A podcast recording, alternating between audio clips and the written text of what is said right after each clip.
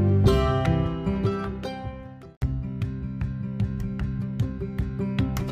こんにちはヨネピーとメッティです。新年2回目のポッドキャストです、はい、明けましておめでとうございます。ちなみに収録日的には今日が明けておりますあ、そうですね。はいなので個人的には新しい気分でポッドキャあ、ストをそうですね。や2021年、そうですねいい年にしたいですね本当に今年はいい年にしたいと思います。はいはい。やっていきたいと思います、はい今回の内容はハワイのコロナの現状どうなってるのかと、長らくコロナの話避けてきてますからね。そうですねリアルに初回以来とかじゃないですか、本当に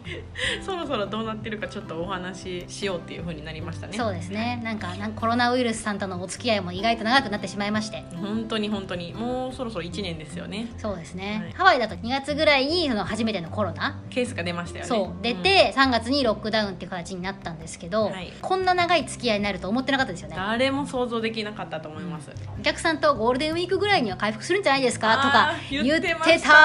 もうなんて責任のない言葉。そうそうそうえ大丈夫だろうみたいなその見込みもあったんですけどもう全然ダメでしたねもうむしろまだ続きそうな予感がしているということで今日はちょっとその辺も含めてお話ししようと思います、思いますはい、まず一回整理したいのはアメリカのコロナの現状がどうなっているのかっていうところを先に話したいと思うんですけれども、はいまあ、皆さん日本のニュースでも散々取り上げられている通りはいアメリカはやばいんです世界一やばいんじゃないですかね割とリアルに世界一やばいと思います数値的には世界一やばいですよね割合的には分からないんですけど日本よりかはやばいことは確実ですね間違いないですね、 はい、アメリカ全体では1日あたりにコロナにかかった感染者数っていうのが14万人とかを超えてるんですよね日本はどうなのかっていうと全体でいくと大体今3000人を超えてきてるとそうなんです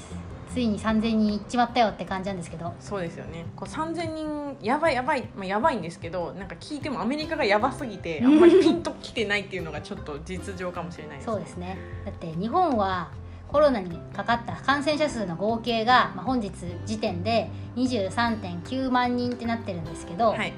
アメリカはあの これなこれ何万人ですかねこれはね2000万人です2000万人はい、2000万人以上で全す体で2000万人ってことはもう純粋に100倍くらいってことはいそうですやばくない人口は3倍なの にコロナ感染者数は100倍ですとんでもございませんね本当にとんでもないですよしかもデイリーでだって20万人とかはい行そっうでてるすね時今あ日るもから、 14万人とかでやばいですねなんかやばすぎて実感がちょっと湧きづらいのもありますよいやねそうですね、うん実際その私の彼氏はあの親戚がメインランドにたくさん住んでるんですけど、は3人かかったと言ってましたね私の旦那さんは、えー、と実家がまあフランスなんですけど親戚がなんと5人以上かかってると聞いて、はい、まあ、幸運なことに彼氏の親戚はみんな回復したということですけれどもおー私の旦那さんの親戚も特に病院に行かなくても大丈夫で何も症状は出ていないそうなんですけど、ままあ、でもそれだけ蔓延している、コロナはそこにいるよということです本ね当ですね私たちもハワイコロナになってから1年くらいずっといるわけですけどかかってないことは本当に幸運としかね言いようがないですよねそうですねそんな実際のハワイの数値っていうのはどのくらいなんでしょうか太平洋にぽっかり浮かぶ小さ な島でアメリカ合衆国ハワイ州はですねはいトータルケースが2万1417人本日時点はい、本日1月2日時点ですねはい最近の1日の平均感染者数は126人はあちょっと危険な数値になっておりますがそうですねと人口が東京の10分の1くらいなんで、うんうんまあ、東京で1日1200人ぐらいかかってるようなイメージですよね今と一緒じゃんそうえ今東京そのぐらいでしたっけそう東京1300人とかっていうあーじゃあ東京の現状とハワイの現状は結構似てるなるほど、はいとてもやばいということですねお互いにそうですねうんただなんかあのメインランドがもっとそれよりもやばすぎてそうなんです正よ直ハワイはアメリカの中では全然マシな方ですそう全然マシだってそ全の然マシです2000万件のうちの2万件、たくさんかかってるんですけど、まあそうですねうん2万件っていうのはメインランドに比べたら本当に少ないんですよ、うんうんうんまあいろいろな理由が言われていますけれども、まあ、気候とか、まあ、人種だったりとかね、はいろいろあるみたいですけれどもあとはやっぱり島なんでエアポートを閉鎖閉鎖してしまったりとか飛行機を飛ばないってしちゃったらもう外からは入ってこれないのでそれもあってメインランドよりかは少ないんじゃないかと思いますねそうですねなので、まあ、ハワイは今東京と一緒ぐらいで大変なんですけどアメリカ全土の中ではかなりマシな方というところです、そうですね、はい、じゃあ2つ目に実際のハワイのコロナの対策うんうってん、どんなことしているんだっていうことをお話ししたいと思います。はいはいまず日本も一緒の対策だと思うんですけどマスクですよねあもうこれ多分世界全体でやってることだと思いますね。そうですね、もうこんなにクソ暑いのにクソ暑いってほどでもないかもしれないけど、今冬だか らうんマスクは絶対ですし一時期は法律じゃないですけど、うんもう厳しすぎて、うんマスクしてないとか外しただけで罰金ぐらいの勢いの時期もありましたよね。そうですね一番厳しかった時期にそれこそそのマスクしないで歩き回ってただけで5000ドル取られるとか本ね当に本当にあったんですよ知り合本い当のに知あったり合んいでとすかよでめちゃくちゃ厳しかったその時期はもうどう考えても日本よりは厳しい対策をしていたとうん思いますね、そうですねアメリカ本土でもそんな風に厳しくなかったでしょってぐらい厳しかったですねカリフォルニア州の別の私の友達が言うにはそういったルールがあったんですけど罰金は500ドルぐらいだった、いろんなことに関して500ドルぐらいだったらしくてハワイは何に関しても5000ドルだったんでなんでそんな高いのみたいな、そうだね出かけてただけで5000ドルみたいなねもう恐ろしいそんな感本当にもちろんその外出禁止っていうのもあありましたし一時期、じうんまあ、今はないんですけどマスクはでも今も絶対ですよね、そうですね、はい、実際そのマスクとかその5000ドルの対策が功を奏してハワイ州のその1回目のロックダウンの後、はいかなり数字があの落ち着いてはいよかったねって感じに一時期はなりましたねゼロとかまでいったはず、ああゼロまでいったんだすごっうんそれはすごいですねですごいって時期もまああったよねまうあんちょっと今ぶり返しちゃったけどうんうん、2つ目の対策が、えー、とこれちょっと日本でやってるかわからないんですけど、えー人数制限うんうんうんあのお店の面積に合わせてはい何人まで入れるっていうのが決まっているんですようね、んうん、そうですねマックスキャパシティ何人とかって書いてますよねお店の壁に書いてあって、それを上回る数字を入れてるとまあ罰金 まあ、罰金になるのでお店側がもうあの人数をカウントしてるんですよねうんうんその入っているなんで、えー、とそれを超えた時は外で待たされるっていう感じですよねそうですね実際その小売店とかレストランとかでも外で待つとか予約しないと入れないとかそういうのは結構ありますねそうですね、うん、それもあってあのロスロス事件の時ですねあそうそうそうそうあのめちゃくちゃ前のポッドキャスト遡ってもらったら話してるんですけど、うんあのロスが閉まった時期がありましてアメリカ人御用達のうん何でも売ってるお店があるんですよ、ロスドレスフォーレスっていう、はいディスカウントストアでデごィざスいカウまンすトストアでそこが閉まってロックダウン後開けた時はもう大行列でしたよね、うんその入れないからそうそうそ うそう大人数行が列でもうみんなロスロスだったということではいって いうそ事してそ件がの行列がニュースになるっていうねえニュースになったんだニュースになった なんとも平和な島平和だなは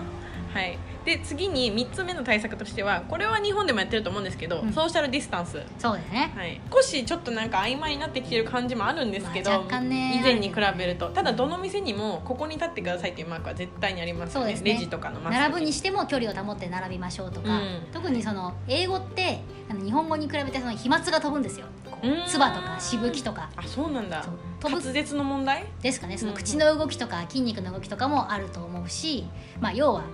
普通に近づいてるだけでもめっちゃ飛ぶ飛ぶしだから移りやすかったっていうのはああるみたいですよなねるほどだから英語圏ではよりディスタンスって重要マスクをしててもなるほどなるほどうネットに動画とか落ちてると思いますけどに日本語を喋ってても全然飛ばないです飛沫が、ーんやっぱりこう誰でも発音しやすいうんうん、母音と子音を使っているからっていうのがあるかもしれないですねそうです日本語に感謝ですねうん感謝しますはてなコロナに関しては本当に日本はまだマシなマシな方ですもんねそういう文化的なこともあって、もともとそのマスクに対する危機感も日本人はないし、うんうんそもそもアメリカ人ってマスクしたことがない人とかもたくさんいるからあもうすごい時ありましたよなんでそんなつけ方してるみたいな人 その初めてマスクつけたのか知らないですけど、うん本当にひどいマスクのつけ方の人がいるぐらい、あのマスクに対して免疫がないんですよねマスクをしてる人はなんか重病人みたいに見られるっていう文化的背景もあって、はいマスク自体をしないなんかその耳にかけるこういうマスクじゃなくってバンダナとか、 はいあのネックなんていうのネックウォーバーみたいなのをこうあこう上げていまアすねサシンみたいにしてる人とか、なんとか今頃になって慣れてきた感じはありますよねアそうメですリカね人の人たちも、うんもう1年だもんな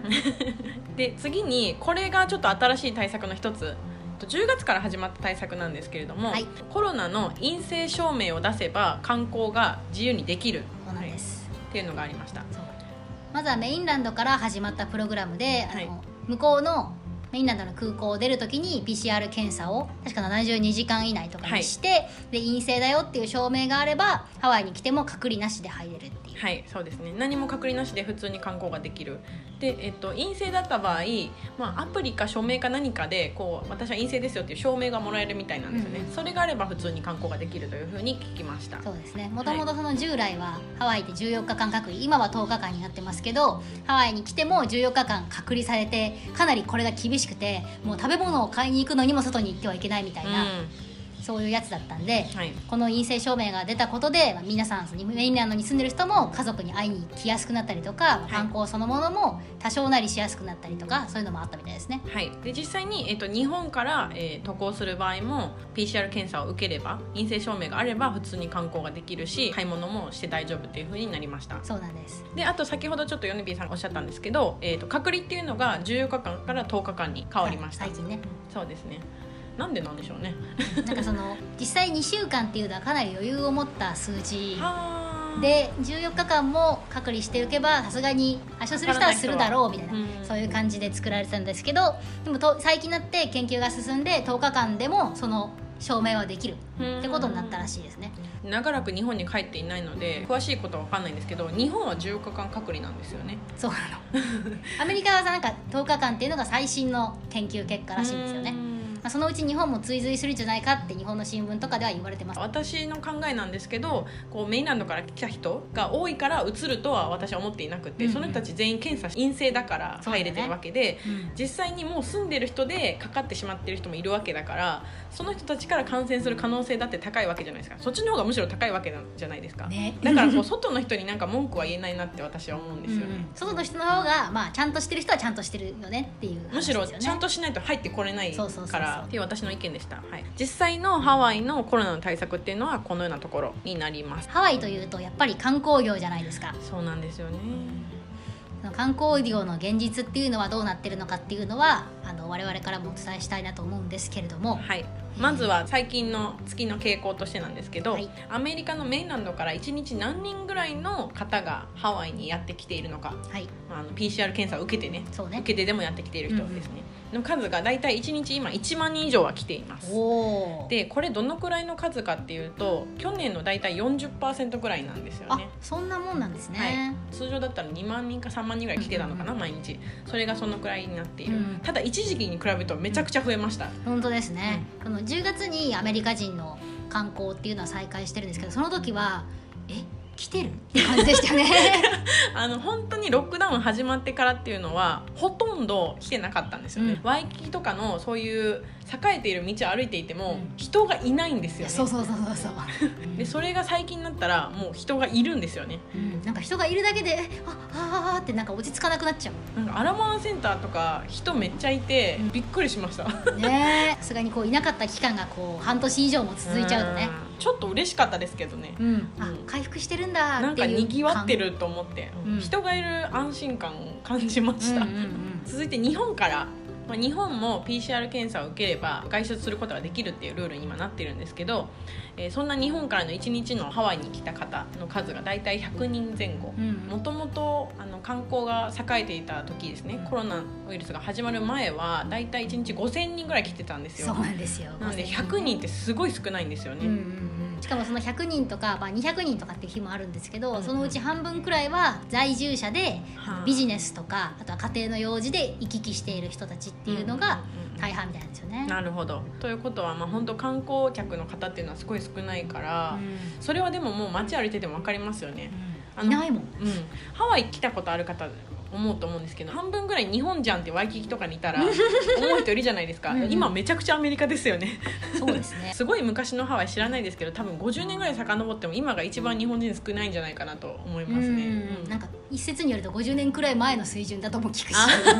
なるほど50年前の水準に戻っちゃったの なかかなか歴史感じますね。すごいアメリカ人しか見ないって思いますよねそうですねう、んまあ、もちろんそのオアフ島の特にワイキキって日本人で働いてる人とかも結構いるので、まあ、日本人っぽい人を見かけはするんですけどなんか絶対この人日本から来てないなみたいなこっち住んでるなみたいな感じうんのわかります、うん、すごい焼けててうんうみんたいな、うんたまにこう真っ白な人とか見るとこう二度見しちゃうこうやってああ私真っ白なアジア系の人見たらもうメインランドから来たあのチャイニーズ系アメリカ人とかうんかなって思っちゃいます最近割とそんな、な感じですようね、ん、あ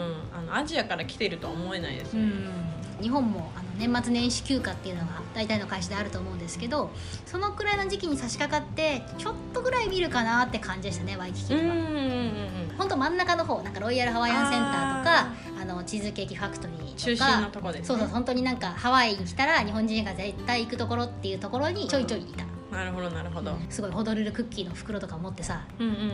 どうもありがとうございます」って思いながら見送った本当ですよねそう思うのがもうまず観光業が主軸のハワイにおいて今観光業がもう壊滅的なんですよねそうですよね潰れた実際の数値ではないですけど、うんあのコロナが始まってから1年の間に50%の飲食店は潰れるだろうっていう統計とかも出てますね実際に私が好きなお店もどんどんなくなってしまって観光業が壊滅的っていうのはもう本当にその通りだなと肌身で感じてます、特に飲食店に限って言うと知ってるところは2 3 0件とか潰れてる気がしますねあそうですよねいくらその政府から援助をうんもらっていても足りないぐらい、うんまあ、人がいなかった時期が長かったんですよねそうですねうん実際観光客ゼロだった時期って3月末に閉まって10月までだから半年ぐらい、半年以上うんうんハワイって家賃がすごく高くて、はい特にワイキキなんてもうとんでもないような値段なんですけど、港区みたいなねそうそうそうそう一等地なんですよね本当本当に一等地オブ一等地であの収入がゼロな状態が続くってもう相当ありえないことだようなっんて思本いますよ当ね、にそう思いますねで実際にワイキキの真ん中にある飲食店とか結構潰れたところもあるしありますはい飲食店じゃなくてもあのリテールストア、はいあの小売店のお店とかでも開けることすらできてないはいとかねあるし1年前と比べたら本当にお店の空き具合とか、うんテナント募集中になっちゃったりとか様子は結構ガラッと変わっちゃいましたよねそうですねあれここ何あったっけみたいな感じのところがなんか潰れてたりとかありますありますするし日本人の支援が必要ですよねいや本当本当、うんそうなんですよその無理に来てくださいとか今この状況なんで言えないですけど、うんまあ、PCR 検査すればとりあえずは入れるっていうあとは私の個人的意見では島にいる人より安全なんじゃないかとうん思ってるところもあると日本経済自体も大変な中で日本はうん GoTo キャンペーンとかあったけど、ハワイもある種その日本人の経済圏がすごく大きくてうん多いですよねそれこそその私のお客さんとかと話してても半分は日本人観光客だったんだとか、うんリテールストアだと8割は日本人でとかいうところうんざらにあるんですよ、うんうんうんだから本当にその日本人経済が消滅したってことはハワイ経済にとってもすごく打撃だし、うんうんあのそのアメリカの PCR 検査したら来ていいよっていうプランも10月に始まったんですけど日本人向けには11月にそれが始まってて、うんあの外国人で許されてるのは日本人だけなんですよ。うんそれだけハワイにとって日本人が重要っていうことですよねそうそうそうあののハワイの知事イゲさんっていう日系人のはい知事がいるんですけど、その人もあの名指しで日本人はハワイ経済にとって必要だからって言ったりしてるぐらいなんですよね。そういう政治界のトップの人もそういうふうに言うぐらいなんで必要だということですよねそうましてや結構日本人の血が流れてる政治家さんとかもかなり多いしね。多いですね日系人パワー持ってる人多いですもんねそハうなんワイです。そうだって空港の名前だってさ、ホノルル空港じゃなくてダニエダルニエル K 井上そうそうそうそう井上空港なん ですよ。あのハワイのハワイ出身のあのアメリカの議員の名前なんですけど、はいそんな感じで日本経済はとても深くハワイに根付いていましたよっていう。そうですねあの2021年今年が、まあ、コロナがまだ続くとは思うんですけど、うん完璧とは言えないですけどウイルスのワクチンが出たりとかそうねそうねまあ、そういうのもあるので少しずつ少しずつ進んでいって、まあ、日本人の人がまた戻ってこれるようなハワイになったらいいなと本当に思いますそうね。ですね。ハワイの病院の医療従事者の方々はすでにもうワクチンを手に入れうてんワクチンを打ってる方々もたくさんいるのでコロナなしっていうのは多分厳しいと思うんでもうウィズコロナで楽しく観光できるハワイになったらいいなと思いますよね本当ですねハワイに来てくださいはいぜひお待ちしてますはいまた今後も、まあ、コロナのことで進展とかがあればポッドキャストでお話できたらいいなと思っておりますそうですねはいはい、皆さんハワイのことを忘れないでください。はい覚えていてください今日もご清聴いただきありがとうございましたありがとうございました。では、マハロー。